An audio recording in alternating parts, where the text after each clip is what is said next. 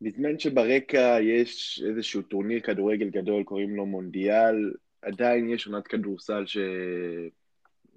שמשוחקת ופועלת בעוצמה רבה עם כל הליגות שאתם רוצים לחשוב עליהן ברחבי העולם, מה-NBA, דרך היורוליג וגם עד הליגה הישראלית שלנו.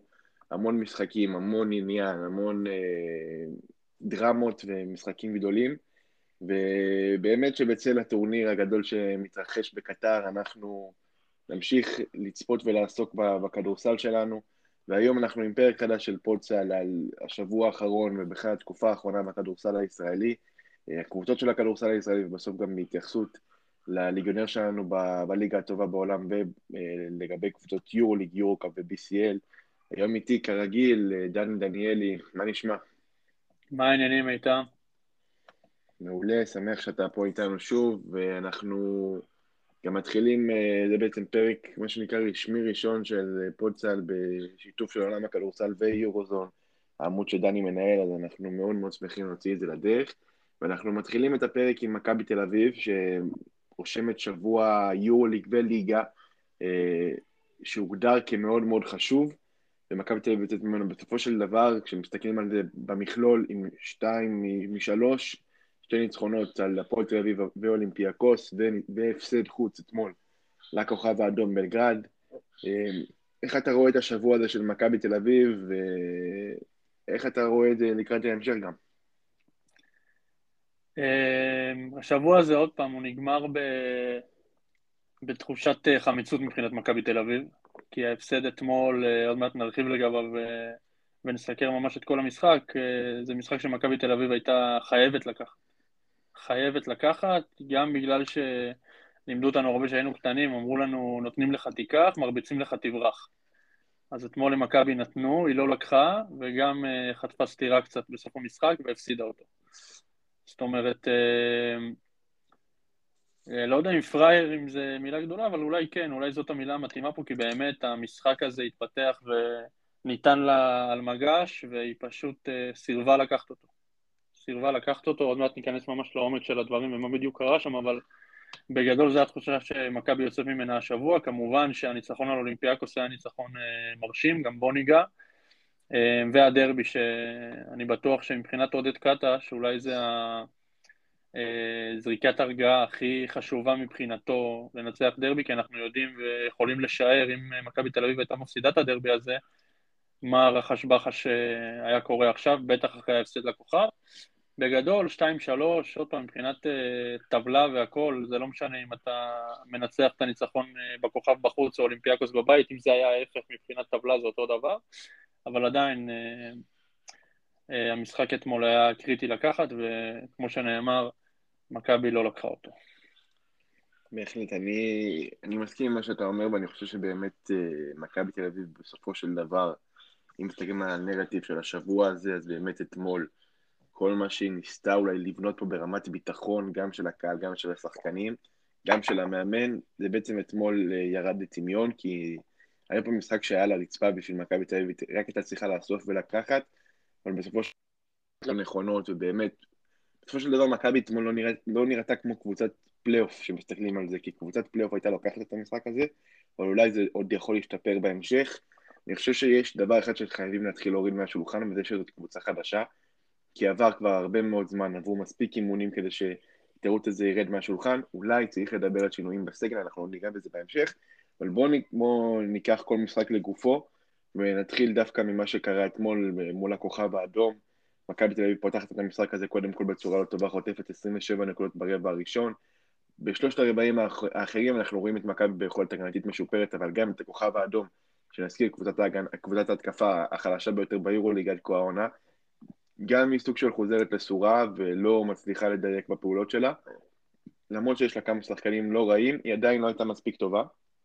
ומכבי תל אביב מנגד, ברמה ההתקפית אנחנו רואים בעיה מאוד משמעותית במשחק העומד של הקבוצה הזאת, שזאת בעיה שכבר ראינו ודיברנו עליה, אה, קבוצה שהרבה יותר נוח לה שהיא רצה, וגם לראיה ראינו שבדקות היותר טובות מכבי יותר רצה דרך חטיפות, דרך עיבודי כדור של הכוכב האדום, אבל בסופו של דבר מכבי תל אביב מגיעה לשני פוזיישנים של, של הכרעה של המשחק, ובשני הפוזיישנים האלה הכדור לא מגיע במומנט הראשון ללורנזו בראון, שהיה במשחק מדהים, עשה נקודות באמת מכלום, וזאת אולי הייתה הבעיה שהפסידה למכבי תל אביב את המשחק. אה, קודם כל, אם, אם אתה מסתכל על הבעיה המרכזית של מכבי תל אביב, בעיניי המשחק העומד, אבל איך אתה רואה, מה אתה חושב שהייתה אתמול הבעיה המרכזית שבגללה מכבי תל אביב ניצחה את המשחק, ואם אתה רוצה, עוד איזה כמה נקודות לגבי המשחק אתמול. Uh, הבעיה המרכזית מבחינתי, עוד פעם, uh, לגבי המשחק אתמול, זה משהו שנלווה למכבי תל אביב כל העונה בעצם, כל עונת היורוליג. נפריד את הליגה כרגע, כי אין באמת קשר בין שתי הקבוצות. Uh, מכבי תל אביב, ההיררכיה שם קצת לא ברורה. והחוסר יציבות שם מדבר מאוד מאוד חזק. זאת אומרת, אם אנחנו הולכים עכשיו שבוע אחורה למשחק עם פרטיזן, דארן הילרד היה מדהים. שיחק המון דקות, פתח חמישייה, גם אתמול הוא פתח, אבל שיחק המון דקות, היה מדהים, השפיע. אה, אתמול בקושי הופיע, שתי נקודות ב-11 דקות, אה, לא ממש ברור. כנ"ל ג'יילן אדמס, יש משחקים שהוא מקבל המון דקות, אתמול שבע דקות בלבד, זריקה אחת מהשדה. אה, אז החוסר יציבות הזה באמת משפיע על מה שקורה שם. מה שקורה עם איליארד, אדמס ואוסטין הולינס, שזה בעצם שלושה שחקנים, שאם אתה שואל אותי, לא, אני לא בא לערוף ראשים עכשיו, אבל אין שם צורך ביותר משחקן אחד על, ה, על הבלטה הזאת. זאת אומרת, אולין סיליארד, אה, אדמס, יש שם ריבוי שחקנים על העמדה הזאת, שגם יוצר חוסר היררכיה. בסוף חמישיות צריכות לרוץ ביחד, ועם הזמן זה משתפר, וזה לא קורה. עכשיו, כמו שאמרת, ואני מאוד מסכים עם הנקודה שהעלית, שההנחה שניתנה למכבי תל אביב עם, ה... עם בניית הקבוצה החדשה בעצם בקיץ, שכל תשעת הזרים הוחלפו וכדומה, אנחנו כבר במחזור עשר. זאת אומרת כמעט שליש עונת יורוליג אה, מאחורי מכבי תל אביב, ואם אנחנו לוקחים את המשחק הראשון מול ז'לגיריס קובנה בבית, למשחק אתמול מול הכוכב האדום בחוץ, אני לא רואה נקודות שיפור בכלל במכבי תל אביב. זאת אומרת, אם אנחנו מסתכלים על קבוצות אחרות, גם שנבנו ובנו מאפס, ויש כאלה ביורוליג, אתה כן יכול לראות גרף שיפור מסוים בקבוצה הזאת, ומכבי תל אביב כרגע לא שווה כלום בלי הקהל הביתי שלה. ואתה, ועוד פעם, מכבי תל אביב אה, במאזן 5-5 כרגע ביורוליג, שהיא יכלה בקלות להיות במאזן 2-8. בלי קהל, אם אנחנו לא לוקחים את כל הכוח המטורף שההיכל מביא למכבי תל אביב, מכבי תל אביב לא מנצחת לא את מונקו, לא את... אה, אה, לא את מונקו, לא, לא את אולימפיאקוס. תעזור לי, כן, לא, לא את אולימפיאקוס כמובן, אה, שהיא חזרה... גם ז'לגיריס שם היה כן, רגעים קשים. זהו, זה המשחק ששכחתי, וגם לא ג'לגיריס, שנראית מצוין עד כה בעונה הזאת, וגם זה משחק שנגמר על, אה, בנקודה הפרש, שמכבי תל אביב לא הרשימה. ואם אנחנו מסתכלים, עוד פעם, לוקחים איזה מבט על ומאבחנים מה קרה במחזור הראשון עד היום, אנחנו לא רואים שיפור משמעותי במשחק של מכבי תל אביב, וכמו שאמרת, ואני גם עם זה מסכים מאוד, המשחק העומד כרגע לא מספיק טוב. אה, לא מספיק טוב, ויש חוסר יציבות אצל יותר מדי שחקנים בסגל הזה. וכמו שנגענו גם בפרק שדיברנו בשבוע שעבר, העונת יורוליגה הזאת של מכבי כרגע נראית שהולכת לכיוון. אני מסכים איתך, ואני אגע בנקודה שפתחת לגבי אדמס, אולינס ואיליה, באמת יש לנו שלושה שחקנים שמשחקים בערך על אותם עמדות, אנחנו ראינו, ראינו את זה גם אתמול בבירור, איליארד ירד, אולינס עלה, אחרי זה אולינס ירד או איליארד ואדמס עלה, ובאמת יש לנו שלושה שחקנים שמשחקים על, על אותה עמדה וזה באמת מיותר, כי כשאתה מסתכל על כל המכלול של הסגל של מכבי, אז יש פה שחקנים שיכלו להתפזר, זרים שיכלו להתפזר בעמדות אחרות שאולי יותר היו עוזרות למכבי תל אביב, ובאמת אני מסכים עם זה שמהמחזור הראשון עד לשלב הזה, אין שיפור אצל מכבי תל אביב, ואולי גם בחלק מהדברים היא קצת הלכה אחורה.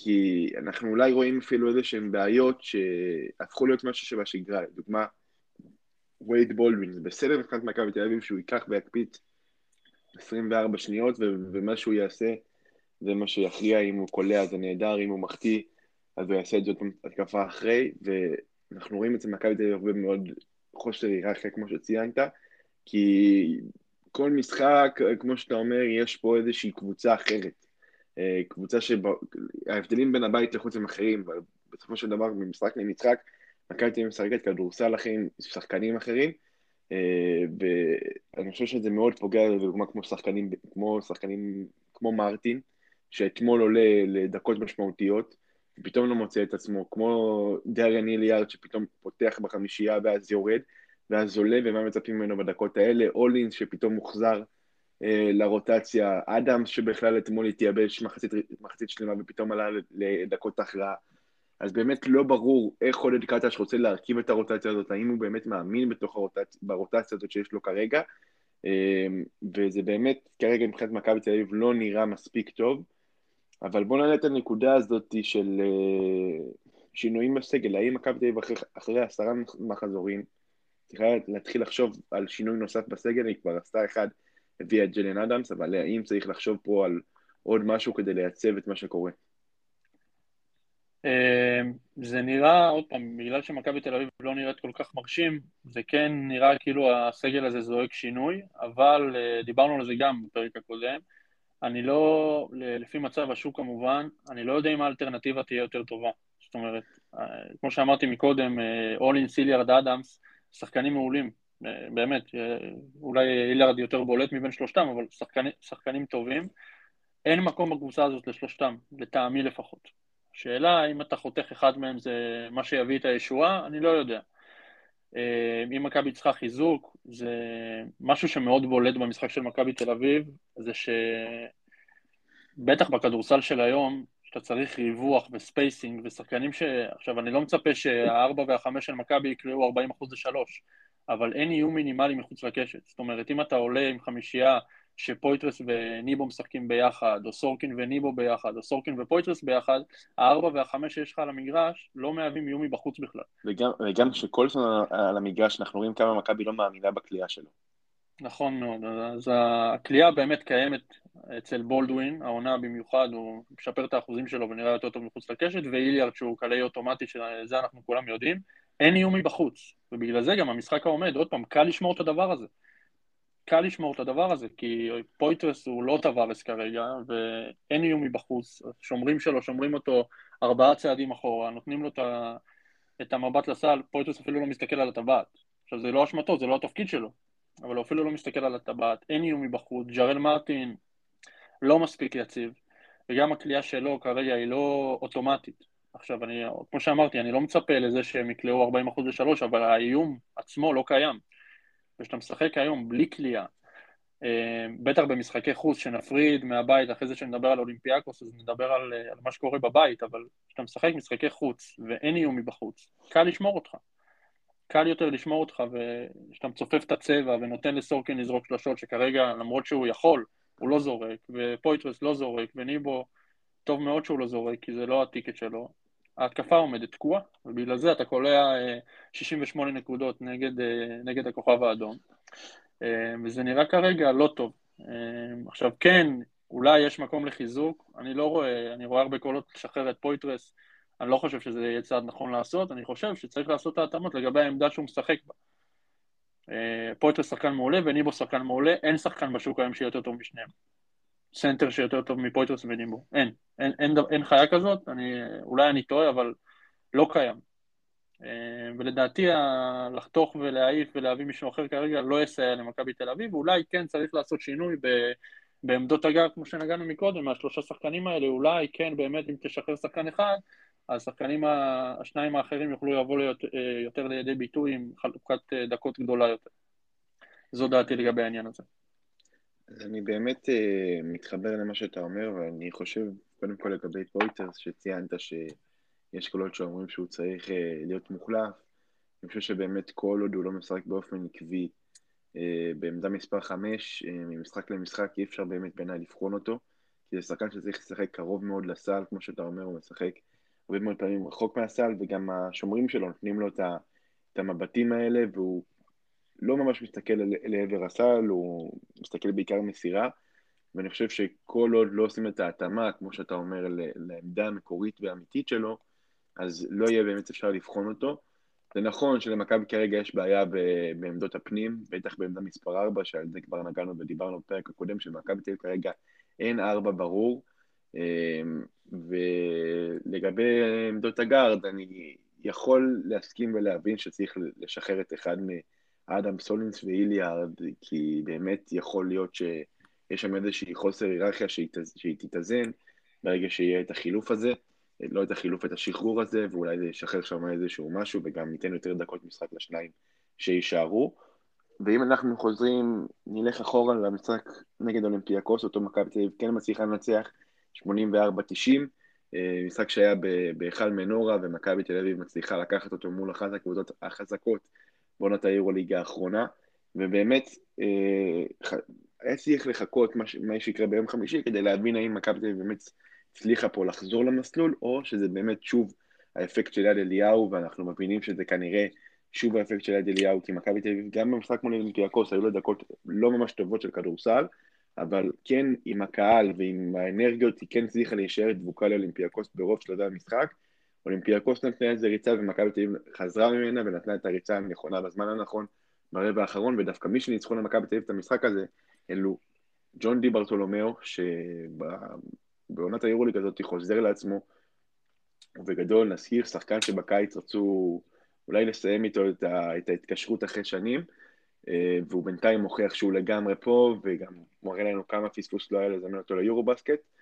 אוסטין הולינס שנתן דקות טובות, וג'ריאל מרטין, שבאמת היו שם בשביל מכבי תל אביב ליד אה, לורנזו בראון ברבע האחרון וברבע השלישי. אה, הסיכום שלך במשחק הזה של מכבי תל אביב נגד אולימפיאקוס. כן, אז כמו שציינת, באמת מה שאני חושב ש... ניגע קודם כל ברמת הכדורסל במשחק. אה, שלושה רבעים, זה היה משחק אדום לגמרי, יווני לגמרי. אולימפיאקוס, בכלל כל העונה משחקת כדורסל כל כך יעיל ויפה לעין. כמות המסירות ש... שעוברות בהתקפה אחת, הכדור כל הזמן זז, אף פעם לא נתקע, והנקודה הכי קריטית ב... במשחק של אולימפיאקוס, ואני אחר כך אשווה את זה למכבי תל אביב, זה זיהוי מיסמצ'ים, זיהוי יתרון יחסי של ההתקפה, והניצול המיידי שלו. זאת אומרת, ישר, במידה ולצורך העניין סשה וזנקוב מקבל שחקן נמוך בפוסט-אפ, לא עברה שנייה וסלוקאס מכניס לו את הכדור כבר בפנים, וזנקוב נותן כדרור ומסיים קרש סל. הדברים האלה שכל הזמן מחפשים את האופציה הכי טובה לסיים ולשים את הכדור בטבעת. עכשיו אם נקביל את זה למכבי תל אביב, אני מהרגע, מהרבע הראשון קצת ראיתי שלא מנצלים פוסט, הקבוצה הזאת לא משחקת פוסט-אפ, וזה עוד פעם, יכולים להגיד לי השיטה של קטש, והוא לא מאמין בזה, ואחלה. אה, עודד קטש הוא היה שחקן גדול וחכם, והוא מאמן לא פחות חכם. הוא, הוא יודע לנצל את המצבים האלה. השאלה למה לא, לא מוציאים את זה לפועל. זאת אומרת, אם עכשיו אה, רומן סורקין מקבל על הגב את קוסטס סלוקאס, שזה 20 סנטימטר הבדל, 15 סנטימטר הבדל ביניהם, הוא צריך לקבל את הכדור בפוסט-אפ, והוא תפס את העמדה הזאת, לדעתי משהו כמו קרוב לעשר פעמים במשחק, ולא קיבל כדור אחד למטה. כדור אחד למטה. ג'ריאל מרטין אותו דבר, קיבל הרבה פעמים שחקן נמוך על הגב, בולדווין לא מסתכל עליו בכלל. אותו דבר גם לגבי קולסון, שהוא שחקן פוסט-אפ מעולה. וכן, אני מבין שזה לא חלק מהשיטה, מובן לי לגמרי. אבל בסוף, במשחק כדורסל, זה מוכל דברים פשוטים. יש יש לך יתרון יחסי למטה, יש מיסמץ', תכניס את הכדור פנימה. אה, ומכבי תל אביב לא עשתה את זה, ועוד פעם היא נקלעת לפיגור דו-ספרתי בבית, כמו שקרה בדיוק גם נגד, אה, גם בניצחונות על אה, מונקו וגם בניצחון על וילרבן, שבסוף מכבי אביסה היא גם נקלעה לפיגור דו-ספרתי בבית. אגב, בדיוק כמו שציינו מקודם, מכבי תל אביב משחקת עד כה ביורולי כדורסל לא טוב. אה, אולימפיאקוס כבר הובילה, אם אני לא טועה, היתרון הכי גדול שלה היה 56-46, 10 הפרש ברבע השלישי. והשחקן הכי טוב במכבי תל אביב אה, קם לתחייה, כמובן הקהל, דחף את הקבוצה, אולימפיאקוס נכנסה להלם, ומכבי תל אביב הפכה את המשחק בדיוק כמו שהיא עשתה ברוב ניצחונות היורוליג הביתיים של העונה. עכשיו, ברור שהכדורסל גם משתפר, שהקהל שם ודוחף אותך ונותן לך מוטיבציה, אז הכל נראה, הכל נראה יותר טוב, אבל הבעיות קיימות שם. ו... וזה נראה ככה, ועוד פעם, הניצחון באמת מרשים, כי אולימפיאקוס קבוצת יורוליג מדהימה ושיחקה כדורסל טוב גם בהפסד הזה. שיחקה כדורסל טוב, יעיל ויפה לעין. זה ניצחון שהיה חשוב מאוד למכבי תל אביב לקחת כדי לשמור על הבית, אבל זה עוד וי אחד בטבלה, אבל הדאגות עדיין שם, וחוסר זיהוי המיסמצ'ים עדיין שם, והמשחק העומד עדיין בעייתי. וההגנה, שמכבי תל אביב אומנם כלה 40, 40 אני אומר, אומנם כלה 90 נקודות בבית, אבל שוב ספגה 80 ו... מעל 80 נקודות. אז הדאגות שם. ניצחון גדול, ומה שיש בכלל למכבי תל אביב לקחת מהשבוע הזה לדעתי, הנקודה הכי מרכזית זה רומן סורקין. אם אתה רוצה לגעת בזה. אז אני באמת קודם כל אתחבר קצת למה שאתה מדבר על, המשחק הזה נגד אולימפיאקוס, ואני מאוד מאוד מסכים עם זה שמכבי שוב לא הציגה את הכדורסל האיכותי או הטוב יותר במשחק הזה, אולימפיאקוס הייתה קבוצה יותר טובה והציגה באמת את הכדורסל העקבי שלה מתחילת העונה, ובאמת מבחינתה גם, גם אחרי שהפסידה את המשחק הזה, אז יש לברזוקס הרבה מאוד סיבות להיות מעודד, כי, כי אולימפיאקוס שיחקה במגרש קשה את הכדורסל שלה, ובעצם הרבה מאוד דקות כפתה על מכבי תל אביב את קצב המשחק שלה. אה, נכון שבמחצית השנייה מכבי העבירה את, את הקצב לצד השני, אבל כן היו הרבה מאוד דקות שאולימפיאקוס שיחקה את הכדורסל שלה, בדרך שלה וכפתה אותו על מכבי תל אביב. אני חושב שבאמת, כשמסתכלים על איך שמכבי תל אביב משחקת ברמה ההתקפית, אז יש שם קיבעון מאוד מאוד מאוד ברור, ויש דמיון לקבוצות הקודמות של קטש, שלא ראינו גם שם את משחקי הפוסט-אפ, את הניצול הזה של המצבים מתחת לסל, ולמכבי תל אביב יש, כמו שאתה אומר, מספר שחקני פוסט-אפ מאוד איכותיים, כמו ג'ריאל מרטין, שעדיין לא הצליח להראות את זה במכבי תל אביב, והיה לו איזשהו מצב אתמול, שראינו אותו לוקח על בן בנטיל, קולע עליו כן, חצי מרחק, וזה מהלך שהוא יודע לעשות. נכון אבל, נכון, אבל זה מהלכים שהוא יודע לעשות. ברמת הרעיון זה מהלכים שהוא יודע לעשות, בטח גב לסל, אז אנחנו לא מספיק רואים את זה, ואולי זה גם הדרך להכניס אותו לעניינים. אמ, ג'וש ניבו ופוירתרס הם, צריך להגיד, שחקני פוסט-אפ לא מספיק טובים, אבל כן, יש את מרטין, את קולסון ואת רומן סורקין שמסוגלים להיות יעילים במהלכים האלה, ואולי מכבי צריכה לחשוב על אולי פתרון במשחק העומד לתת את זה שהם כדורים לתוך, לתוך הצבע, לייצר אולי איזשהו מהלך בידוד כזה, כי זה יכול להיות משהו שיעזור לפתור את הבעיות שיש לה במשחק ההתקפי, וחבל שכמו שאתה אומר, במשחק הזה מול אולימפיאקוס ראינו המון המון מצבים כאלה של שחקנים גבוהים עומדים מתחת לסל, פשוט לא מקבלים את הכדור, אמ, וזאת בעיה משמעותית, אבל אם אנחנו נכנסים לתוך הנקודה הזאת של רומן סורקין, שגם אתמול, עם אחד המשחקים אולי הכי טובים שלו ביורוליג, עם 16 אה, נקודות, נכון? 16 או 14, אני לא זוכר בדיוק. 16 נקודות, כן, שיא קריירה ביורוליג. 16 נקודות, שיא קריירה, כמו שאתה אומר, ובאמת, רומן סורקין היה אתמול אולי השחקן הכי טוב של מכבי תל אביב על המגרש, אחרי לורנזו בראון, אה, ואולי אפילו מתחיל לייצב את עצמו כגבוה הכי טוב של מכבי תל אביב, אפשר אולי להתחיל להגיד את זה. בדיוק מה, ש... מה שרציתי לומר. שוב, על הנייר הוא הגבוה השלישי של מכבי תל אביב, אבל עד כה, איך שהעונה מתפתחת, כמובן ביחס לדקות שהוא מקבל, רומן סורקין, קודם כל, עובדתית, הוא השחקן הכי יעיל במכבי תל אביב. אה, מגובה בנתונים כמובן ביורוליג, הכי יעיל במכבי תל אביב. אה, יש לו אתמול במשחק, היה לו offensive rating, אני עוד מעט אסביר מה זה, מטורף, של 170. זה נקודות ל-100 פוזשנים, זאת אומרת, אה, שהוא על המגרש, בכל possession הקבוצה קולעת 1.7 נקודות, זאת אומרת, כמעט כל possession שהוא על המגרש יש סל. זה אתמול במשחק. עכשיו, הוא הכי יעיל התקפית העונה במכבי תל אביב, וזה בא לידי ביטוי בהכל, בהקרבה שלו, איך שהוא הולך לאופנסיב ריבאונד. אה, האחוזים הנהדרים שלו משתיים, אתמול 89 אה, אחוז אה, לשתי נקודות, שהוא נלחם על כל כדור, הטיפים הקטנים האלה מתחת לסל, שהוא גונב עוד 4-6 נקודות במשחק, וזה נראה מעולה. עוד פעם, ההגנה עדיין לא 100%, אבל כן, האתלטיות שלו מחפה על זה עם החסימות הנהדרות שהוא נותן. רומן סורקין מתפתח להיות השחקן שכולנו חלמנו שהוא יהיה. אה, וזה נקודת האור המרכזית שיש למכבי תל אביב השבוע, וזה כאב ראש חיובי לקטש, לראות איך הוא נותן לו דקות, אתמול 24 דקות, שזה לדעתי, אה, שם הוא צריך לנוע בכלל בכל עונת היורוליג, בין 20 ל-25 דקות, אז אה, אחלה, אחלה, אחלה רומן סורקין. אז באמת היה כיף מאוד מאוד מאוד לראות את רומן סורקין בשבוע הזה, לראות אותו מתפתח. באופן כללי, ממשחק יורוליג למשחק יורוליג מתפתח עוד. ומראה עוד מהכישרון שלו, ואני חושב שהוא באמת חייב לשחק את הנתח דקות הזה שהוא קיבל אתמול, להמשיך לקבל אותו באופן עקבי, כי בסופו של דבר הוא מוכיח את עצמו. זה שחקן שמראה יעילות יוצאת דופן, כמו שציינת, ובאמת למכבי תל אביב יש פה איזשהו כישרון אדיר ביד, שהיא צריכה לדעת איך לתת לו את הדקות ואת המקום, כי היא יכולה, היא יכולה רק להרוויח מזה. ועם זה אנחנו נסגור את הנקודה במכבי תל אביב ונמשיך על לקבוצות נוספות בכדורסל שלנו, ונתחיל עם הפועל חולון שמפסידה לגלת אסריי 88-75, 13 נקודות הפרש, והפועל חולון ניצחה בבית את גלת אסריי בתשע נקודות בלבד, מה שאומר שהפועל חולון כנראה הולכת לפליי-אין של אה, ליגת האלופות, וזאת מכה, כי היה עדיף להימנע מזה, והפועל חולון יכלה להימנע מזה. אה, וגם בדקות סיום שם נגד גלת עשרה היא כבר הייתה בחוף מבטחים, אבל בסופו של דבר היא לא הצליחה למנוע פה את ההפסד הכפול הזה. גלת עשרה היא שיש לה סגל כל כך רחב וכל כך עמוק, הראתה בדיוק את זה במשחק נגד הפועל חולון, שמי שניצח לגלת עשה את המשחק בסוף, אה, לא את המשחק, את ההפרש, זה דילן האניס שצלב שתי שלשות ענקיות והזכיר לנו איזה שחקן גדול הוא.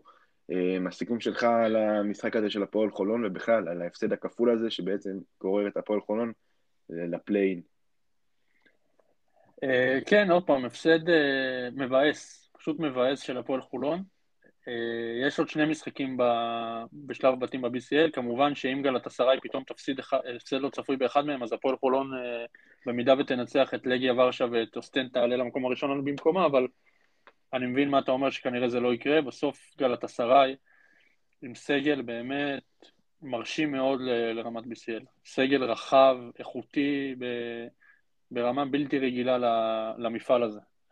אה, שמות מדהימים, די בוסט שעוד היה חלש במשחק אה, נגד חולון, 0 מ-7 ל-3, זה שחקן אדיר, דילן אליס מדהים, קלויארו, עם כמה שאוהדים מכבי תל אביב רצו שילך, בעונה מדהימה גם בליגה, גם ב-BCL, איאן עמר, ג'ייבה פלויד שמקבל חמש דקות בקבוצה כזאת, אז אתה מתחיל להבין את האיכות של הקבוצה, הסנטר הטורקי קבג'ה גם שחקן צעיר מדהים שכיף לראות, והמאמן פיסטיוליס שהוא אחד השמות הכי הכי עולים היום בכדורסל האירופי, שאני מאמין שיאמן ביורוליג בקרוב. מצד שני, הפועל חולון, אה, עם סגל שכולנו מכירים, הגיע למשחק הזה עם רוטציה של שבעה שחקנים, שזה משהו שדובר עליו כל כך הרבה, גם בקרב אוהדי חולון, גם בכלל. שבעה שחקנים למשחק הזה, בסוף באמת הפועל חולון נראתה טוב. נגד, עוד פעם, זה אולם מאוד קשה, הסינן ירדם ארנה לשחק בו, בטח מול קבוצה איכותית כמו גלת אסריי.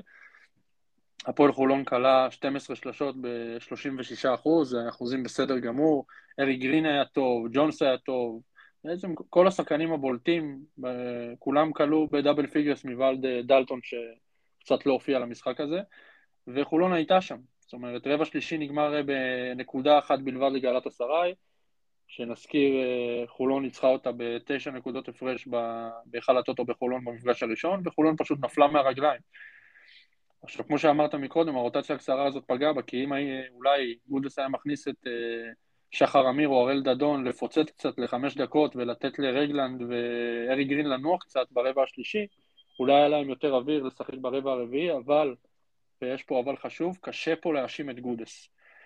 אה, במשחק הזה, מול קבוצה כל כך איכותית, אה, ההחלטה, ואני מבין מה שעבר לו בראש, ואני בטוח שהוא חשב שאם הוא מעלה את שחר אמיר או הראל דדון, עם כל הכבוד אליהם, שאנחנו אוהבים אותם מאוד ומאחלים להם לעשות את הפריצה, כרגע הם לא מספיק טובים לרמה הזו. זאת אומרת שאולי הוא חושב, מול נזק מול תועלת, שאם הוא היה מעלה אותם למגרש, אז אי אפשר לדעת איך הם היו מצליחים לשמור על אה, די בוסט או על דילן אליס והשחקנים הגארדים היוצרים האלה וטיירוס מגי, אז קשה, קשה, קשה להאשים פה את גודס, כי אני מצד אחד, עוד פעם, הרוטציה הקצרה, בסוף זה מה שהפסיד להם את המשחק, מצד שני, אי אפשר היה לדעת מה קורה אם אחד מהשחקנים הצעירים היה עולה, וזה בלי קשר כמובן לזה שדאוסן היה חולה ולא שיחק, ואולי אה, אה, הפועל חולון צריכה עוד חיזוק אה, של שחקנים.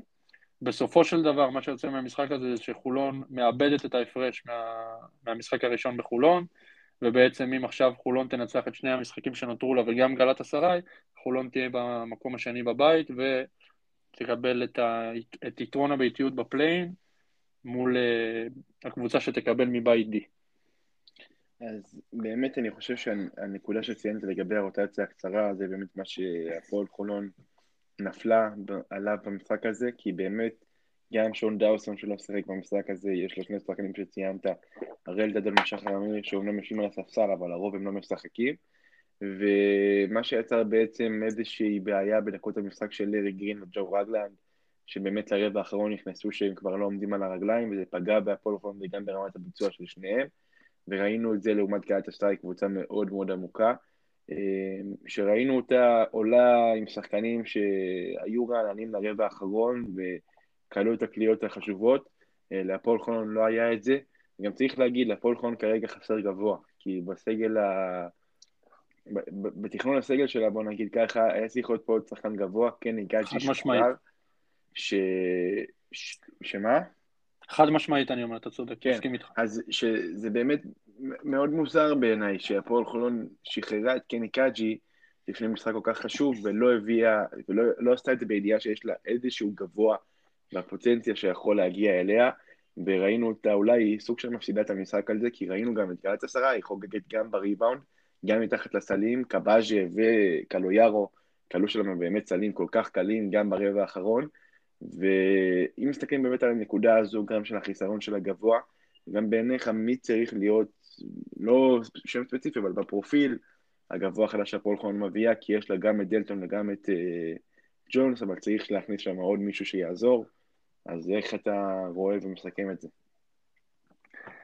אה, רק מילה אחרונה על גלת עשרה, צריך גם להיכנס קצת לפרופורציות, גם אה, נרגיע קצת את אוהדי חולון, שאני בטוח שהם מודעים לסיטואציה, גלת עשרה היא אחת הקבוצות הכי חזקות במפעל, אם לא החזקה שבהן. קבוצה מעולה, מעולה, מעולה, שברמת סגל אה, שווה פיינל פור קל. אז כן, גם עם הסגל הזה ועם איך שחולון נראתה ושבעה שחקנים ורוטציה במשחק חוץ, אז גם עם כל הסיבות האלה, הפועל חולון אה, הייתה קרובה מאוד לנצח את המשחק, אם אנחנו מוציאים את הדקות האחרונות אה, של המשחק הזה, אז כמובן שאי אפשר להיות מעודדים מהפסד, ובסדר גמור, קיבלתי את כל ההערות האלה. הפועל חולון על הנייר, שוב, על הנייר, מבחינת עומק וסגל כרגע, פחות טובה מגלאטסראיי. מה שנעבור לעמדת הסנטר, בתחילת העונה גודס הביא את קני קאג'י, שהוא שחקן עם ארסנל התקפי מאוד רחב, עם מרווין ג'ונס, יכול לדפוק את השלושה פה ושם, אבל הוא הרבה יותר אתלטי והחתמת בינגו של הפועל חולון.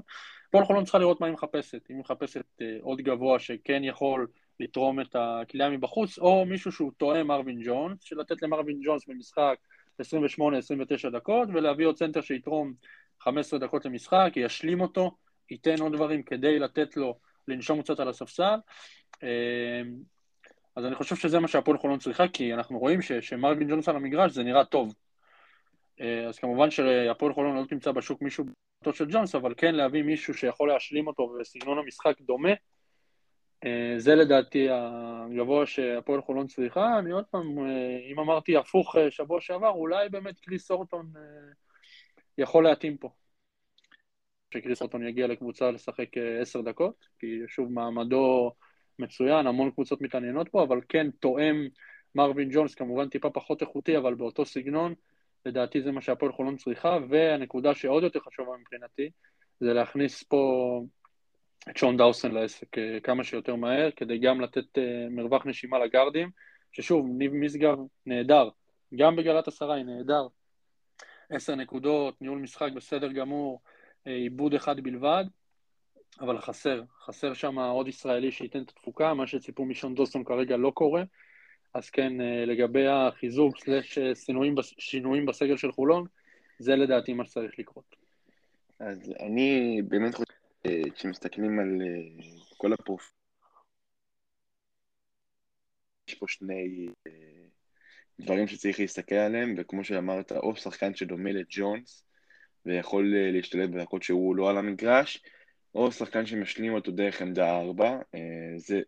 אלו האפשרויות שצריך לראות לנכון בסיטואציה הזאת. וכשמסתכלים באמת על הנקודה האחרונה שציינת לגבי שון דוסון, זה באמת שחקן שאנחנו מכירים אותו בהרבה מאוד קבוצות בכדורסל הישראלי. זה נכון שהוא כבר עכשיו בסיטואציה של אחרי פציעות וגם הגיל, אה, אז יכול להיות אה, שבגיל הזה הוא כבר לא מה שהוא היה פעם, אבל כן אפשר להוציא ממנו יותר ממה שמוציאים כרגע, ואני חושב שכרגע שאני חושב כרגע שלא באשמתו היכולת לא טובה, כי אני חושב שגודס וחולון לא מוצאים לו כרגע את התפקיד הנכון בשבילו, מציבים אותו בכל מיני הרכבים לא נכונים. אפילו ראינו אותו במשחק בבאר שבע, משחק כרכז, זה באמת... כן, צריך לא, להבין הוא פשוט, ש... הוא פשוט כנראה, הוא פשוט, סליחה שאני קוטע אותך, הוא פשוט כנראה לא מתאים ל...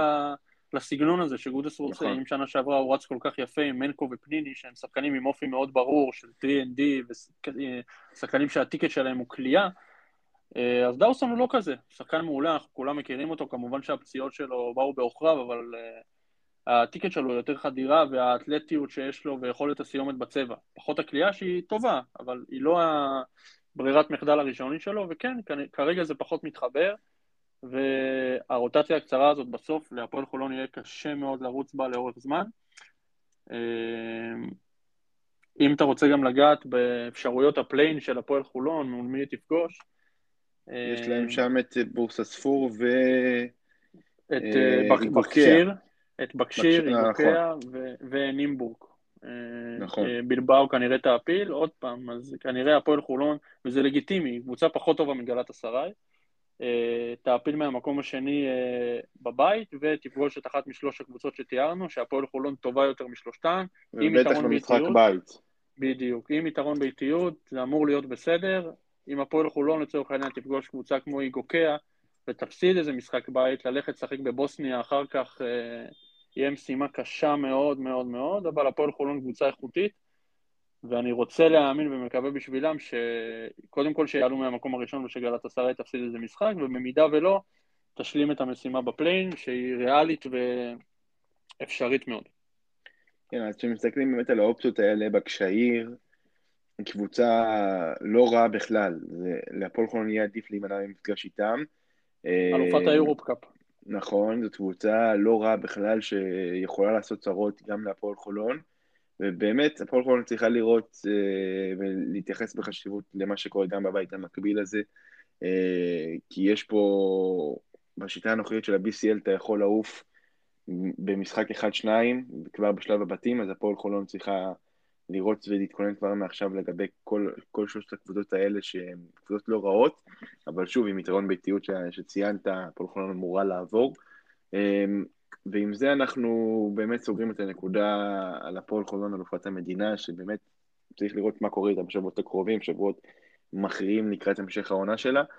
פלייאים וגם בתוך הליגה הישראלית כמובן, ואנחנו... אני, עוד, אני מקווה בשבילם ומעלה גם את התסריט הזה על השולחן, שהפועל חולון לא תפסיד אה, משחקים שהיא לא צריכה להפסיד ב-BCL, יש את אוסטן ולגיה, שהם משחקים לא פשוטים, הם קבוצות פחות פחותות מהפועל חולון, אבל מקווה בשבילם שלא יעשו את המעידה הזאת אה, ויפסידו את אחד המשחקים האלה, שזה לא יוביל אותם לאיזה נקודת אה, אל-חזור, כי אוסטן ולגיה עדיין לא הודחו סופית מהמפעל, אז רק להעלות את זה על השולחן. נכון מאוד, ובטח שהיא עדיין ברוטציה קצרה, ולא מספיק יציבה בסגל הישראלי שלה, אז באמת צריך לראות מה קורה איתה שם. ואנחנו ממשיכים להפועל תל אביב, שמפסידה גם היא, אבל אה, עם הרבה מאוד כבוד לגרן קנריה אה, ביום, בשבוע האחרון. אה, מפסידה שם על הבאזר לאיי-ג'יי סלוטר, שאוהב לצלוף עלינו שלשות, אין מה לעשות. אוכל ישראל ידוע. שהוא פוגש את, ה... שהוא פוגש את הישראלים ועשה שם מהלך ענק אה, מול תומר גינת. אה, המשחק הזה מסתיים בתוצאה 85-83 לגרן קנריה, אה, שקיבלה הופעה גדולה משורנה עם 18 נקודות, הפועל תל אביב מקבלת הופעה ענקית של קסביה מנפורד עם 24 נקודות, גם ג'ורדן מקריי היה מצוין עם 17, ג'קובן בראון ברבע האחרון, ובאמת הפועל תל אביב יכולה לצאת מהמשחק הזה אצלנו כתבנו את זה, שהפועל תל אביב, סליחה, שיחקה פה, באחד המגרשים הכי קשים שיש אה, באירופה, ולפחות ביורו-קאפ. אה, מגרש שהרבה מאוד קבוצות, כולל גם מכבי תל אביב, הפסידו במגרש הזה. אה, זה מגרש שכל כך כל כך קשה לשחק בו גם את הכדורסל שלך, גם להחזיק פה מעמד לאורך זמן, והפועל תל אביב, גם כשהיא הייתה בפיגור, היא לא ויתרה והיא חזרה לעסק, וגם הרבה מאוד דקות החזיקה בקצב המשחק שהיא רצתה לשחק פה, וזה היה דבר מאוד משמעותי שגם הוביל אותו בסופו של דבר ליתרון בדקות ההכרעה, נכון שבסוף זה נפל uh, על הצד של, של גן קנריה עם שלושה ענקית של סלוטר, אבל בסופו של דבר, כשהפועל תל יוצאת מהמשחק הזה, ובאמת לקראת, עונת, לקראת המשך עונת היורו-קאפ, שלהפועל תל יש תקוות גדולות לגביה, אז באמת יכולה לצאת מעודדת, כי היא עמדה פה 40 דקות, שווה בשווה, ולפעמים גם היא הייתה יותר טובה, אולי הקבוצה מספר אחת בעונה הזאת ביחד עם בדלונה, אה, ביורו-קאפ, ובאמת כל השבחים להפועל תל אביב על המשחק הזה, עשתה פה הרבה מאוד דברים יפים. איך אתה מסכם את המשחק הזה של הפועל תל אביב? אה, מאוד מסכים עם מה שאמרת. שוב, אני ציינתי גם. וכתבתי על זה השבוע, האולם בגן קנריה הוא אחד האולמות הכי קשים לשחק בהם מחוץ ליורוליג. הן מרמת הקושי בכלל, גן קנריה זה מסע לא פשוט להגיע לשם בכלל, אני מדברים אה, לוגיסטיקה, אבל כל המסע לשם הוא לא פשוט, וגם הקבוצה עצמה היא אחת הקבוצות בטופ האירופאי, שוב אני אומר, כמובן שלא יקפצו עליי כמובן מחוץ ליורוליג, קבוצה מצוינת עם עומק אה, בלתי רגיל, עם יאקה לקוביץ' האגדי כמאמן, קבוצה מאוד עמוקה וטובה, ובואו רגע אה, נשים את הדברים על השולחן. הפועל תל אביב היא קבוצה אולי הכי שונה מהפועל תל אביב שהתרגלנו לראות עד עכשיו. הפועל תל אביב של עידן 22-23, הקבוצה הזו, היא קבוצה, לא רוצה להיות נחרץ, היא בטופ 8 של היורו-קאפ, אה, לדעתי בלי שאלה. ואם היא מגיעה למשחק, אני ראיתי הרבה תגובות של אוהדי הפועל, איך אפשר להיות מרוצים מהפסד, אפשר להיות מרוצים מהפסד, טה-טה-טי-טה-טה, אז ברור שזה מבאס, ואני גם, אה, אה, שסלוטר אה, קבר את השלושה הזאת, לא שחשבתי שתהיה, שיש אופציה אחרת, כי זה היה ברור שהכדור הזה נכנס פנימה. זה פספוס גדול של הפועל, שהובילה 83-75, שתיים וחצי דקות לסוף, וגרן קנריה רצה 10-0 וגנבה את המשחק. בשונה מהפועל חולון, הפועל תל אביב עם עומק אה, מאוד גדול בסגל. מנפורט, כמו שציינת, התפוצץ, משחק מדהים, עם החטאה אחת בלבד אה, כל המשחק, 24 נקודות, 27 אה, דקות, באמת התפוצץ לגמרי. מקריי, עם היכולת ההתקפית הנהדרת שלו, ג'קובן, שזה שחקן אה, תענוג לעיניים לראות אותו בכל לבל ובכל דקה שהוא על הפרקט. צריך פה לגעת בנקודה מאוד, מאוד חשובה. אי אפשר להיות מעודדים מהפסד, אוקיי, והפסד זה חבל, והפועל תל אביב עם הפסד שני ביורו-קאפ, אבל הפועל תל אביב משחקת כמו קבוצת כדורסל איכותית, ואנחנו רואים את זה בכל רמה, גם בליגה, גם ביורו-קאפ, אה, והפועל תל אביב עושה את ההתאמות גם בין הליגה ליורו-קאפ, וחשוב לי פה לציין את הנקודה המאוד חשובה הזאת, שמדברים על דקות ישראלים וכו'. אם הפועל תל אביב רוצה להצליח, היא צריכה לעשות את ההתאמות, וזה בסדר שהשחקנים הישראלים ישחקו פחות ביורו-קאפ, למרות שזאת הפועל תל אביב. הפועל תל אביב צריכה לנצח. אה, והיא לא צריכה להתנצל על זה, וכמובן שגם הישראלים שיחקו הרבה יחסית במשחק, אה, אה, אז זה מה שקורה וזה בסדר. הפועל תל אביב יכולה להגיע השנה לטופ 8 יורו-קאפ, וזו מטרה ריאלית. עכשיו, נגעת בזה שבאמת השטף היה של הפועל תל אביב, ואני מאוד מסכים עם הנקודה הזאת שהעלית, וזה... אני רוצה לתת את הקרדיט פה לשני אנשים, קודם כל ג'קובן בראון, שאנחנו מכירים כולם ויודעים, והשני זה בר תימור. בר תימור, אני גם כתבתי על זה, אני לא זוכר אם השבוע, אבל כתבתי על זה לא מזמן, השחקן הכי יעיל התקפית בהפועל תל אביב. אה, מכל אספקט סטטיסטי שתסתכל עליו, זה לא מגובה כמובן בנקודות, שהוא לא עכשיו קולע 20 נקודות במשחק עם עשרה אסיסטים, אבל ניהול המשחק שלו, השקט שהוא משרה על, ה... על החמישייה שהוא משחק בה, איך שהוא מזיז את השחקנים, פשוט מנהל את המשחק, ברמה הכי הכי גבוהה, משרה שקט, נותן מנהיגות, אה, והפועל תל אביב כן יכולה לצאת מעודדת מהמשחק הזה, ובכלל עד כה חמישה משחקי יורקאפ, היא הפסידה לשתי הקבוצות שמוליכות את הבית, זאת אומרת לגן קנריה ולטורק טלקום. קבוצות מעולות ומצוינות שהתחרו כנראה גם בשלבים המאוחרים במפעל הזה, אמ, אז כן, הפועל תל אביב שיחקה משחק נהדר בגרן קנריה, שהייתה צריכה לנצח אותו, בואו לא נטעה, עם הסיטואציה שנוצרה שם והכל, כמו שדיברנו מקודם על מכבי תל אביב, נותנים לך תיקח, זה כבר היה בכיס של הפועל תל אביב, והיא פספסה את זה. אז uh, אני בטוח שלאבא הם ידעו להפיק את הלקחים ולשפר את הדברים הקטנים שהפסידו להם את המשחק הזה. עוד נקודה אחרונה שאני רוצה לתת פה uh, על הפועל תל אביב זה ג'יילן הורד. שהגיע להפועל תל אביב בתחילת העונה כשחקן משלים, שחקן אימונים בכלל, הוא הוחתם פה עם אה, אפשרות להארכת חוזה במידה וירשים באימונים, זאת אומרת הוא בכלל לא, לא היה על הפרק, אה, והוא נותן עונה מדהימה, מדהימה, מדהימה, מדהימה, בטח ביחס לכמות הדקות שהוא מקבל, 14 דקות בגרנד קנריה, 10 נקודות, בלי החטאה בכלל מכל הטווחים, 3 מ-3 ל-2, 4 מ-4 מהקו, אה, והפועל תל אביב צריכה לראות איך היא משלבת אותו לטעמי קצת יותר במשחק שלה, כי זה, אנחנו רואים לאורך זמן שהוא מאוד מאוד יעיל, ואונואקו ששיחק עשר דקות והיה יחסית חלש אה, במשחק, שאני מקווה בשביל הפועל תל אביב שעם הזמן אה, הנושא לגביו אה, ישתפר והוא ייכנס יותר לשטף, כרגע זה לא שם. אז אני באמת מתחבר לכל הדברים שאמרת ו- ומסכים, ואני אפתח דווקא בנקודה על ג'לן אורט. שקראתי משהו נכון בטוויטר, שאם הפועל תל אביב לא תתחיל לשפר את המעמד של ג'לן נורד, משחקן כזה שפתאום נהיה נוח לא לשתף אותו בליגה ולתת לו את הדקות באירופה, גם באירופה אנחנו רואים, הוא מקבל 15 דקות ושחקנים אה, כמו טוקוטו מקבלים 25. אה, ובאמת אולי אם הפועל תל אביב לא תתחיל לשפר את המעמד שלו, אולי קבוצות אחרות מאירופה יתחילו לטוש עיניים לכיוון, לכיוון שלו, ואולי אביב תאבד אותו באיזושהי סיטואציה, אנחנו, זה, זה בתיאוריה, אבל כמו שאתה אומר, הפועל צריכה לראות איך היא משלבת אותו יותר, כי מדובר פה בשחקן מאוד מאוד איכותי, עם כישרון אדיר, זה באמת שחקן שאני זוכר שראיתי אותו בתקופה של הקורונה ב-NBA, שנותן שם משחקים מטורפים, יש פה שחקן עם כישרון כל כך רחב שיש להפועל תל בידיים, ובעיניי היא גם צריכה לראות איך היא משלבת אותו, משלבת אותו בחלק מהמשחקים, גם בחמישייה, כי באמת מדובר בשחקן מאוד מוכשר. לגבי בר תימור שציינת, אני חושב שבאמת אנשים שוכחים אולי כמה הוא מנוסה, וכמה הוא היה בעשרות מעמדים כאלה חשובים, ומשחקים כאלה קריטיים או חשובים או קשים, ובאמת מדובר באחד שברגע שהכדור אצלו בידיים, אז יש רוגע במשחק של הפועל תל אביב, הוא מקבל את תחת אותן נכונות. הוא עושה פעולות מאוד מאוד טובות, ובאמת כיף לראות איך שהוא, גם בסיטואציה הזאת, הפועל תל אביב מצליח להיות אפקטיבי וטוב, משחק כמעט 20 דקות במשחק הזה, והיה באמת מצוין כשהוא שיחק. אה, ובאמת כשמסתכלים על כל מיני כל הדברים במשחק הזה של הפועל תל אביב, כמו, ש...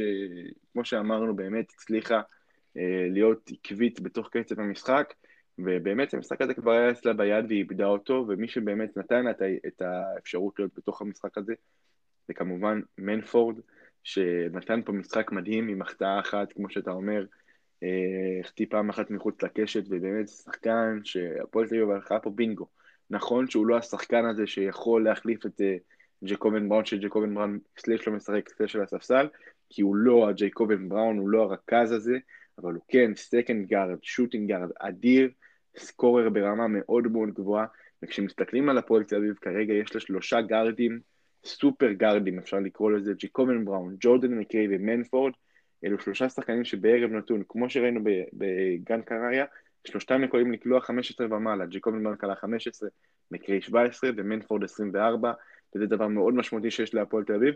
ונקודה אחרונה זה צ'ידנו אנואקו, שראינו אותו במשחק לא טוב, וגם הבנו למה דני פרנקו לא נתן לו לשחק בדרבי, וגם פה לא פתח איתו בחמישייה, אה, וגריף סורטון המשיך לשחק. אונואקו, אי אפשר לקחת יותר מדי מהדקות האלו שהוא שיחק, נכון עשה ארבע עבירות, נכון לא היה טוב, אבל אנחנו מכירים את שלנו אונואקו ואנחנו יכולים להניח שזה ישתפר, בטח כשהוא ישחק בליגה הישראלית, אז אני חושב שצריך לתת פה, לתת פה זמן.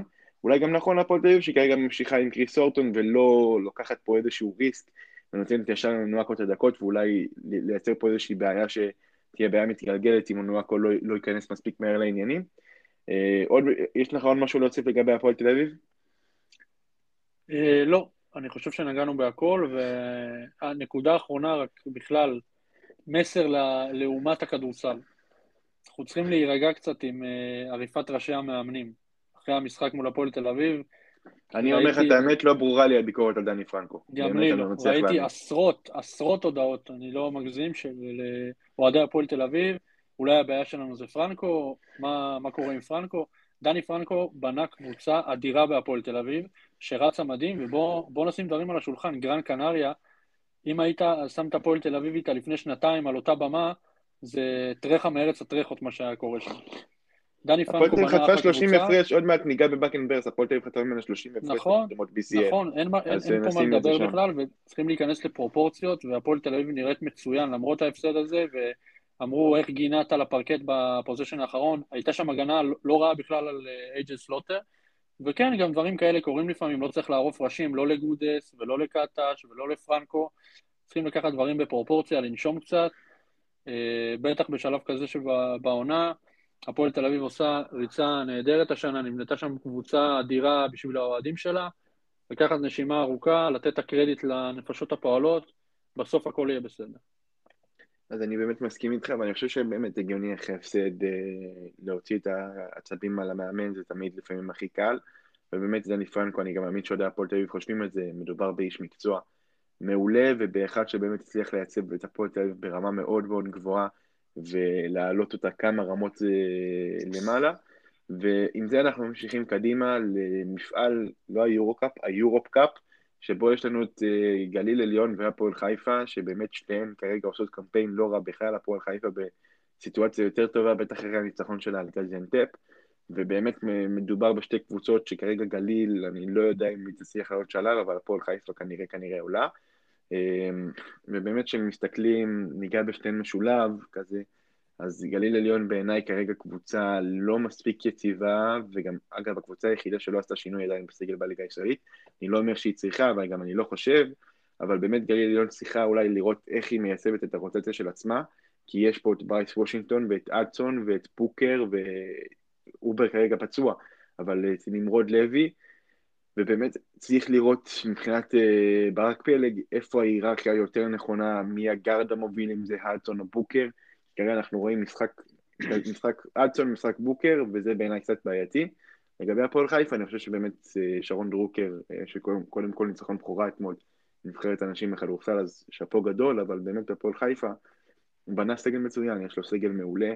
אני חושב שגם פה יש קצת בעיה של היררכיה, בטח בין היקי לקדין אלן, שעדיין לא ברור לי מי באמת הרכז הבכיר והמוביל של הקבוצה הזאת, ומי מקבל יותר את ההחלטות. ובתוך הצבע אני חושב שעשתה נכון הפועל חיפה שהביאה את שון ג'ונס, כי כן היא צריכה עוד גבוה עם איכויות שונות משל אפסון, שלפעמים אנחנו רואים אותו משחק מאוד רחוק מהטבעת וזה פוגע בהפועל חיפה, אמ, אבל לא נגיד הסיכום שלך לעונה הזאת עד עכשיו של הפועל חיפה וגליל עליון, שאגב, רק נגיד, גליל עליון הפסידה השבוע לבמברג בפעם השנייה, והפועל חיפה ניצחה את גומנדן בבית, שרק נסכם את זה. איך אתה רואה את זה? אה, אתחיל בהפועל חיפה, שהפילה לשלב הבא. הבטיחה, הבטיחה הפלה לשלב הבא, עם במאזן 4-1 חיובי. בבית, כשראיתי את ההגרלה, אמרתי שאין סיכוי שהיא עוברת אותו. בית סופר קשה, גזיאנטפ, זו קבוצה טורקית נהדרת, אה, וגם אנטוורפן. הפועל חיפה במאזן 4-1, מעפילה לשלב הבא ביורוקאפ, היא כרגע, ביורופ-קאפ, סליחה, כרגע במקום הראשון בבית, זה הישג לא נורמלי לחבורה של דרוקר. באמת הישג מרשים מאוד, שגם אה, אפסון אה, נבחר השבוע לחמישיית השבוע ביורופ קאפ, שמחון נותן יופי של דקות באירופה, אה, איקי זה בינגו, שון ג'ונס, כמו שאמרת, בינגו, אחלה סגל, אחלה סגל נבנה שם, וזה הישג באמת שלא מספיק דיברו עליו, ואנחנו צריכים פה לתת את, ה, את הבמה הקטנה שיש לנו פה להפועל חיפה, שעשתה באמת הישג מרשים מאוד מאוד מאוד ברמת היורופ קאפ, ובתקווה שתצליח גם בשלב הבתים השני, שכמו שנאמר כבר העפילה אליו והבטיחה הפלה בצורה מרשימה מאוד. אה, זה לגבי הפועל חיפה, לגבי אה, גליל עליון, המצב שלה קצת יותר מסובך, כרגע היא בבית עם אה, במברג, קיימניץ וגולדן ניגל מקוסובו, שגם במברג, גם גליל וגם קיימניץ באותו מאזן, מאזן 3-2. שבמשחק הבא, שזה בעצם המשחק שסוגר את שלב הבתים, אה, גליל תשחק עם קיימניץ הגרמנית בחוץ, ובמברג תשחק מול אה, גולדן איגל, שכמובן אה, במברג עדיפה וככל הנראה תנצח את המשחק. אז המשחק של גליל הופך פה לסופר סופר סופר קריטי, כי הפסד של גליל בעצם ישאיר אותה בחוץ, במידה ובמברג מנצחת את המשחק שלה. אז נחזיק אצבעות לגליל במשחק מול קיימניץ, שזה אולם מאוד קשה, גליל ניצחה את קיימניץ בבית. ובמברג במשחק הקודם הפסידה לקבוצה מקוסובו. אבל אה, בואו נראה מה יהיה בשבוע הבא, אני אגע בקטנה במשחק שהיה לגליל אה, מול במברג השבוע. אה, אז כמו שאמרת, על כל מה שאמרת בנושא הרוטציה, אני מסכים איתך 100%. רוצה לציין פה את רון כהן בדיוק מה שרציתי להגיד. שנתן אחלה, אחלה, אחלה של משחק, באמת. נתן דקות גדולות, לא מקבל הרבה דקות גם בליגה, גם ביום. במשחק חוץ מול קבוצה טובה, אה, ונתן יופי של דקות, באמת יופי של דקות, אז אני רוצה לציין אותו פה, 16 דקות, באמת אה, לשחקן במעמדו זה משהו יפה מאוד וראוי לציון, ומצד שני, צ'אצ'ה במשחק ענק, הכי טוב שלו העונה אה, בגרמניה, הוא רואה גליל אז הוא ישר מחייך, אחלה של משחק לצ'אצ'ה, ונחזיק אצבעות לגליל במחזור האחרון, בתקווה שיהיו לנו שתי נציגות אה, ישראליות בשלב הבא ביורופ קאפ. באמת, התקווה היא שבאמת גנגלי תצליח לעשות את זה מעבר להפועל חיפה, ואני מסכים עם הסיכום שאמרת, רון כהן, שהיה חשוב ש... שנזכיר, אז טוב מאוד שהזכרת אותו, כי באמת נתן דקות יפות מאוד במשחק הזה נגד במברג. אם כבר פתחנו את הנקודה לגבי גבי צ'צ'שווילי, אז אנחנו עם נגיעה קצרה לגבי הליגיונרים שלנו, וניגע השבוע בשניים. שנתחיל קודם כל עם צ'צ'צ'ווילי, שבאמת רושם את המשחק הכי טוב שלו בבמברג מול גליל עליון. כשמסתכלים על המספרים, 16 נקודות עם שבעה ריבאונדים, אחוזים מצוינים מהשדה. מה הסיכום שלך מבחינת פתיחת העונה הזאת של צ'צ'שווילי בבמברג?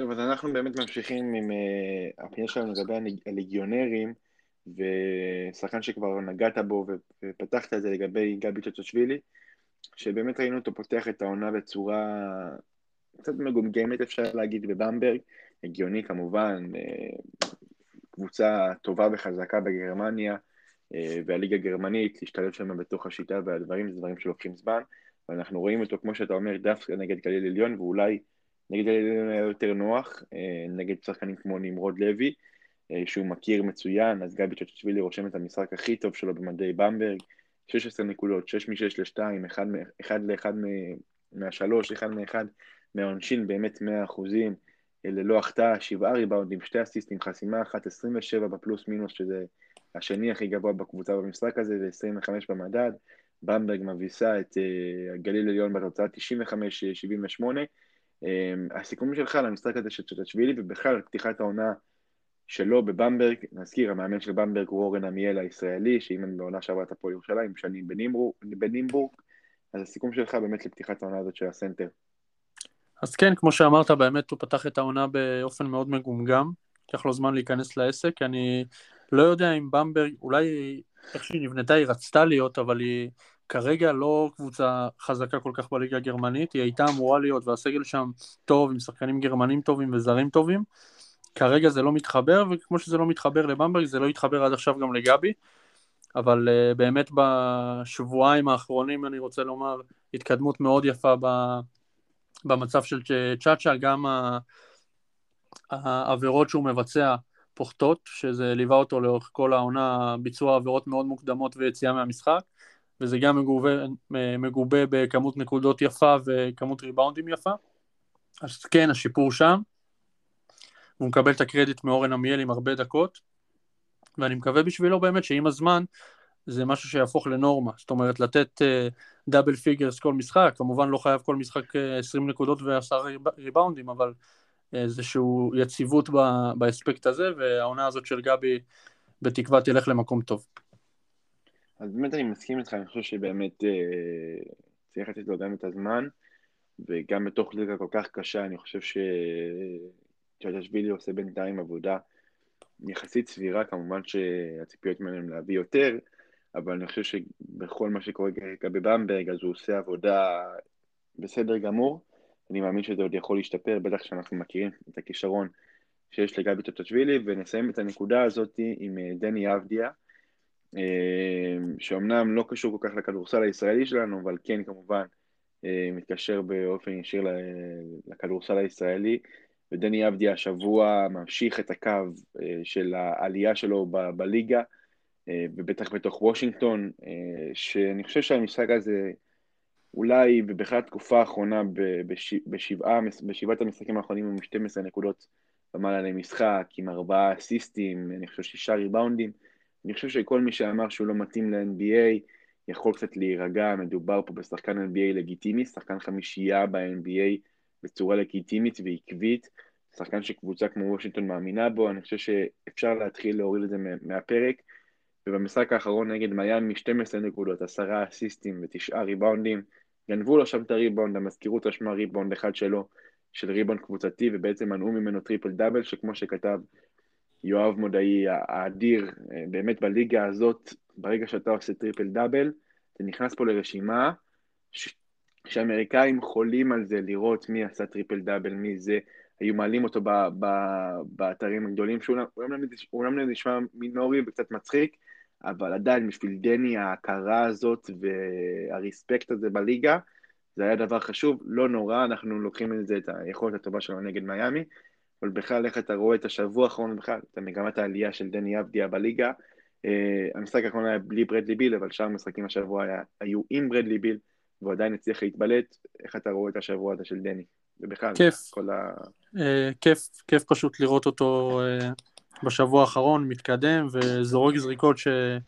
שהוא לא היה לוקח עד עכשיו ויוזם והולך יותר לטבעת, שזה משהו שרצינו לראות ממנו כל כך הרבה, אנחנו יודעים, אנחנו אולי הישראלים, אני מתכוון, הכי יודעים למה הוא מסוגל, אה, וכיף לראות שהוא ממצה עוד מהפוטנציאל שלו, ומה שחשוב אה, מבחינתי לפחות לראות לגביו זה עקביות. להמשיך להראות את זה לאורך זמן, ולא שוב פעם לרדת. למשחקים שהוא משחק 25 דקות ולוקח זריקה אחת ולא כל כך משפיע על משחק ההתקפה, כמובן שזה קשור לחמישיות האנטי כדורסל שהוא משחק איתם בקבוצה, שזה NBA, אני פחות uh, מתחבר, אבל כן, uh, מה שחשוב לראות לגביו זה העקביות ושהוא מצליח לייצר איזה דפוס של שחקן שהוא רוצה להיות בו לאורך זמן ולאורך עונה.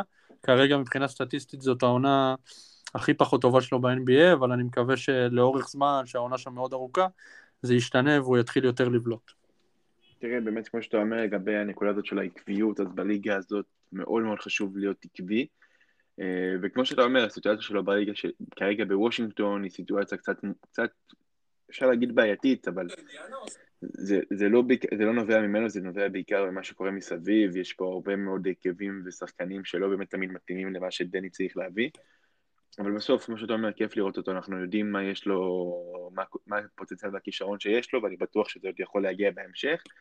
אה, ונקווה גם לקבל ממנו יותר עקביות, אני חושב שהוא מתחיל להראות סימנים כאלה של יותר עקביות, יותר ביטחון במה שהוא עושה, ואת זה עוד נראה בהמשך, והוא ייבחן על זה לאורך זמן, כמו שאתה אומר, שנה מאוד ארוכה ב-NBA, 82 משחקים, אז בואו נחכה ונראה, ואנחנו עם נקודה אחרונה אה, לפרק הזה. ואנחנו ניגע פה בשתי קבוצות יורוליג, שתי קבוצה אחת מהיורו-קאפ ואחת מה-BCL, ונתחיל עם הקריסה, דיברנו על זה כבר בפרק הקודם, אבל אני חושב שאחרי מה שקרה למילאנו בשבוע האחרון, אנחנו צריכים לגע, לגעת בה שוב. אז מילאנו של הטורה מסינה, שבאמת נראית בקריסה, בצלילה שלא חשבנו ש, שנראה. מילאנו במקום האחרון כרגע ביורוליג, יכול להיות שזה עוד ישתנה הערב, אבל כרגע המקום האחרון עם מאזן 3-7 שלילי. אה, מקום האחרון, מקום 18 ביולי, כמו שאמרתי, קבוצה שנבנתה בצורה די יפה, גם המשכיות, גם שחקנים חלשים ויקרים, ועדיין מילאנו נראית לא טוב, אה, מובסת השבוע על ידי הנדולו אפס, ומפסידה לפנרבכצ'ה אתמול, למרות שהיא כבר הובילה, אבל בסוף פנרבכצ'ה הקבוצה הכי חזקה עונה ביורוליג, מנצחת אותה ומורידה אותה למקום האחרון. מה לדעתך הסיבות העיקריות של מילאנו לצלילה הזאת? מילאנו והטור המסינה צריך להזכיר. באמת אה, צניחה חופשית אה, בלי מצנח של מילאנו השנה. אה, פשוט לא נתפס מה שקורה עם הקבוצה הזאת אחרי עשרה משחקים. חמישה משחקי בית היו לה העונה, היא הפסידה את כולם. זה פשוט לא נתפס, לא נתפס בכלל. אם מכבי בלי ניצחון חוץ נשמע קצת וגורם לנו לעקם פרצוף, אז אפס מחמש בבית לקבוצה כמו מילאנו, אה, על אחת כמה וכמה זה נתון הזוי. אה, מילאנו, מאז שהקלטנו את הפרק האחרון, החתימה שחקן חדש, שחקן ששיחק ב-NBA, צרפתי, אה, התאים אותי לאור קברו, שהיה טוב אתמול במשחק עם פנר, אבל זה נגמר שוב פעם בעוד הפסד, ואחרי מחצית ראשונה התקפית טובה של מילאנו, אחרי מי יודע כמה זמן, היא שוב חזרה לשחק כדורסל לא מספיק טוב במחצית השנייה, הפסידה את המשחק. זה באמת לא היה, אם היית שואל אותי אחרי עשרה מחזורים אה, באיזה מקום תהיה מילאנו, אני לא בטוח שהייתי בכלל חושב על מתחת למקום שמיני. אגב, אם עושים השוואה, כל העונה שעברה הפסידה 13 משחקים, עכשיו יש לה כבר שבעה הפסדים, זה נתון מדהים. באמת, באמת לא נתפס, גם הנתון שאתה אומר, אני מסכים איתך, ולפחות אם, היו, אם אלה היו הפסדים, אתה יודע, על חודה של נקודה פה ופוזיישן מכריע כאן, אז היה עוד אפשר להגיד שמילאנו משחקת כדורסל טוב וההפסדים בעתיד התיישרו, אבל הכדורסל גם רע, אה, גם לא מספיק שוטף, ובטח בהתחשב בסגל שיש שם. אם זאת הייתה אלבה ברלין, שהיא גם במאזן 3-7, לא, אני לא מופתע מזה. זאת אומרת, אה, ריאלי, או וילרבן לצורך העניין. הגיוני וריאלי, אבל מילאנו עם סוללת הכוכבים הזאת, וכל הכסף שנשפך שם, והמאמן שנחשב לאחד הטובים ביותר בהיסטוריית היורוליג, להגיע למצב כזה, פשוט uh, הזוי מבחינתי, מה שעוד יותר הזוי זה שהבוס של מסינה הוא מסינה, זאת אומרת ה-GM של מילאנו הוא מסינה, אז מסינה צריך לפטר את עצמו uh, ולקבל את ההחלטות בעצמו, שזה גם uh, סיטואציה מצחיקה בפני עצמה, הם צריכים לראות uh, לאן הם מתקדמים הלאה, האם uh, מסינה חושב שהוא יכול, יכול uh, לשפר את המצב של מילאנו ולהוציא uh, מים מהסלע הזה ולסייע להם להשתפר, אז אני חושב שהוא צריך להישאר, במידה ולא, והוא חושב שעם הסגל הזה אין לו יכולת להושיע, הוא לדעתי צריך לשים את המפתחות כמה שיותר מהר ולנסות uh, לתת למישהו אחר להחיות את, ה, את הדבר הזה, כי אולי עוד uh, שלושה ארבעה הפסדים זה כבר יהיה מאוחר מדי ויהיה פשוט כישלון עצום של מילאנו uh, בהתאם לסגל שנבנה שם.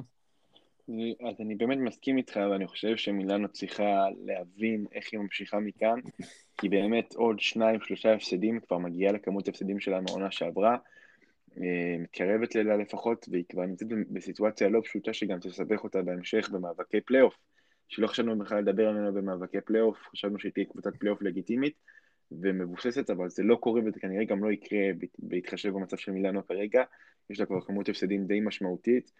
אמ, ואני חושב שבאמת מילאנו צריכה להבין מה היא עושה מכאן, כי היא הביאה את טימוטי לאו קברו שציינת, שהוא אחלה שחקן והוא ייתן לה את מה שהיא רוצה שהוא ייתן, אבל זה לא שחקן שמשנה עונה לקבוצה, כי הוא לא, הוא לא שחקן מוביל, הוא בדרך כלל שחקן משלים, ועושה פעולות מאוד ספציפיות ברמה, ברמת איכות גבוהה, וזה גם מה שהוא ייתן למילאנו.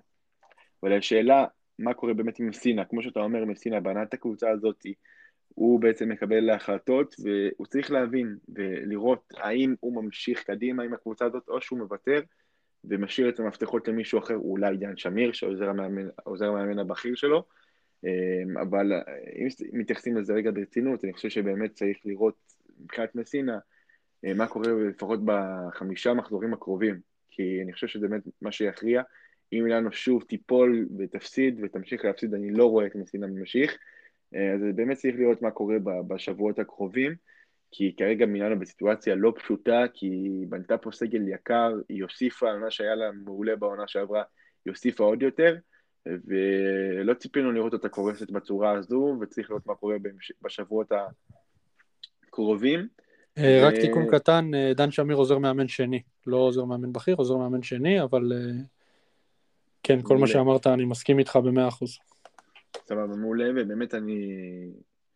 אם צריך להמשיך הלאה, אז אתמול היה משחק אה, חריג, נקרא לזה ככה, ביורוליג, משחק שבדרך כלל רואים ב-NBA עם אה, סקור כזה, באמת סקור שלא מבייש את ה-NBA, אה, 105-97 לריאל מדריד על פרטיזן בלגרד.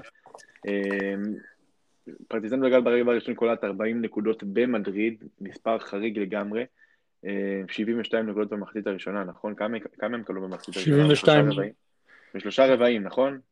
כן.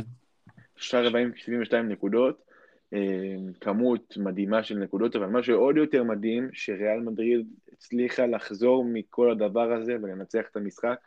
אפילו לא, אני לא אקרא לזה לחזור, היא הייתה שם לאורך כל הדרך, ועם יכולת אדירה של שחקנים כמו סטף ויואי, שמאוד התגעגענו לראות אותו משחק ככה, ובכלל יש לו עונה לא רעה. זוניה, גבריאל דק, אה, טאברס, באמת, ריאל מדריד הציג את, את העומק שלה, ובאמת במשחק מיני NBA כזה, אה, קיבלנו בסוף את פרטיזן בלגרד אה, שוב, משיגה כישרון התקפי אדיר, אבל גם מהצד השני ראינו כמה בעיות הגנתיות יש לה וכמה חוסר יציבות תוך כדי משחק. אז הסיכום שלך באופן כללי למשחק הזה לא חייב להתייחס לאחד משתי קבוצות באופן ספציפי, אבל איך, איך אתה מסכם את המשחק הזה? אה, באמת משחק מטורף, אה, הפכפך והזוי, ה-72 נקודות שנקלעו ברבע הראשון המשותפות עם שתי הקבוצות זה שיא כל הזמנים ביורוליג לרבע ראשון, שזה בכלל מטורף ו... ומראה מה, מה היה שם, אבל אה, פרטיזן קלה ברבע הראשון 40 נקודות וברבע השני 11. בדיוק שתי הקצוות של הקבוצה הזאת שמוכיחה שוב שהיא אחת הקבוצות הכי לא יציבות ביורוליג, אחת מקבוצות ההגנה הכי גרועות ביורוליג, עם ההתקפה שלה טובה, ההגנה שלה בדיוק ההפך. ריאל מדריד זה ריאל מדריד, אתה נרדם לכמה דקות ואתה מאבד את זה, כמובן שריאל מדריד עדיפה על פרטיזן אה, בכל אספקט, אולי חוץ מהמאמן. אה, נקודה על ים הדר שדי נמחק מהרוטציה במשחק הזה, שיחק רק חמש דקות, לא שיחק בכלל במחצית הראשונה, אז מעניין לראות לאן ז'ליקו לוקח את, ה, את העניין הזה לגביו, אם הוא ויתר עליו, אם הוא מוריד לו נתח מהדקות, כי הוא יותר סומך על אקזום ופנתר שיובילו את הכדור. אה, זה לגבי זה, עוד נקודה על המשחק אתמול, אה, כיף לעמית בלק, עמית בלק שלנו שפט במשחק אתמול, אז הוא זכה לראות את אחד המשחקים הכי מהנים השנה ביורוליג. זה לגבי זה מבחינתי על המשחק הזה, באמת משחק מוזר שמדגיש שוב פעם כמה פרטיזן קבוצה לא יציבה וכמה ריאל מדריד איכותית ועמוקה. לגמרי, אז אני מתחבר למה שאתה אומר, ומשחק עם קצב התקפי מדהים. וגם רמת ביצוע של שתי הקבוצות ברמה גבוהה. אמ, ואם נמשיך ונסכם ונסיים עם שתי קבוצות אחרונות, בודוצ'נוט קודם כל, שתפגוש את הפועל תל אביב במשחק הבא ביורו-קאפ, ועד כה העונה בודוצ'נוסט זו קבוצה לא ממש יציבה, עם אה, מאזן טוב גם ביורו-קאפ וגם אה, בליגה האדריאטית, אבל אפשר לראות אותה קצת ממשחק למשחק לא מספיק יציבה. כן יש לה סגל מאוד איכותי, אה, עם אלפא קאבה בעמדת הסנטר שהוזכר הקיץ בהקשרן של הפועל תל אביב והפועל ירושלים, קמרון ריינדולץ, פיל בוף, זו קבוצה לא רעה, גם יש לה הרבה מאוד שחקנים מעבר לשלושה שציינתי ברמה גבוהה. אה, מה דעתך על הקבוצה הזאת שנבלטה השנה בבודשנוט ועל הסיכויים והמוכנות של הפועל תל אביב לנצח את המשחק הזה? מבחן מאוד מעניין להפועל תל אביב מול בולדוצ'נוסט, שבאמת אה, אם נגענו בטורק טלקום, אז אפשר טיפה להשוות אותה לבודוצ'נוסט, אולי טורק טלקום קצת עדיפה, באמת קבוצה ברמתה פחות או יותר של הפועל תל אביב, אולי קצת עדיפות אפילו להפועל תל אביב. אלפא קאבה זה סנטר אה, על לרמות האלה, MVP של, של העונה שעברה בטורקיה, ממוצעים יפים העונה ביורו-קאפ עם 14 נקודות אה, למשחק.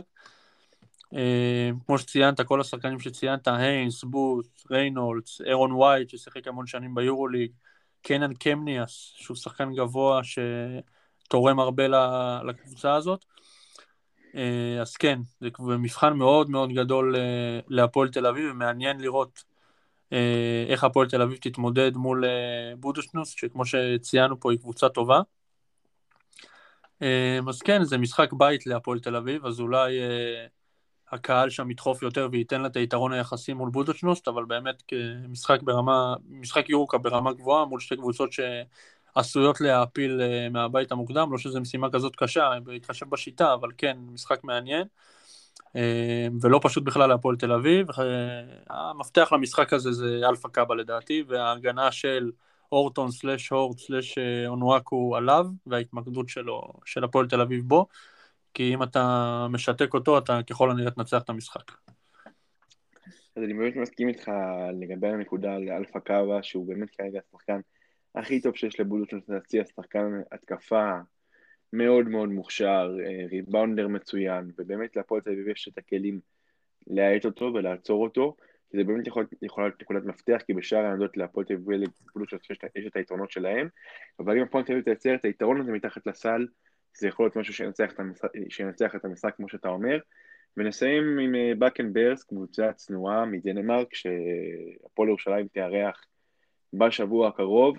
משחק אה, חשוב להפועל ירושלים, אה, שהיא צריכה לנצח אותו, היא כבר ניצחה את בקן ברס מדן כניצחון של מרק מייריס, מרקס מייריס, בפוזיישן האחרון של המשחק. והפועל ירושלים באמת מגיעה למשחק הזה בסיטואציה טובה. עם חיזוק ברנדון בראון שמצטרף להפועל ירושלים.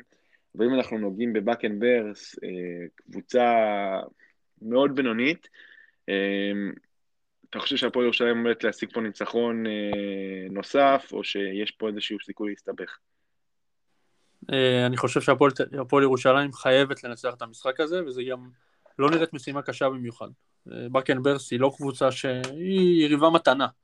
אם נקרא לה ככה, באמת, המשחק שם בחוץ היה משחק מחריד של הפועל ירושלים, ועדיין היא ניצחה את המשחק.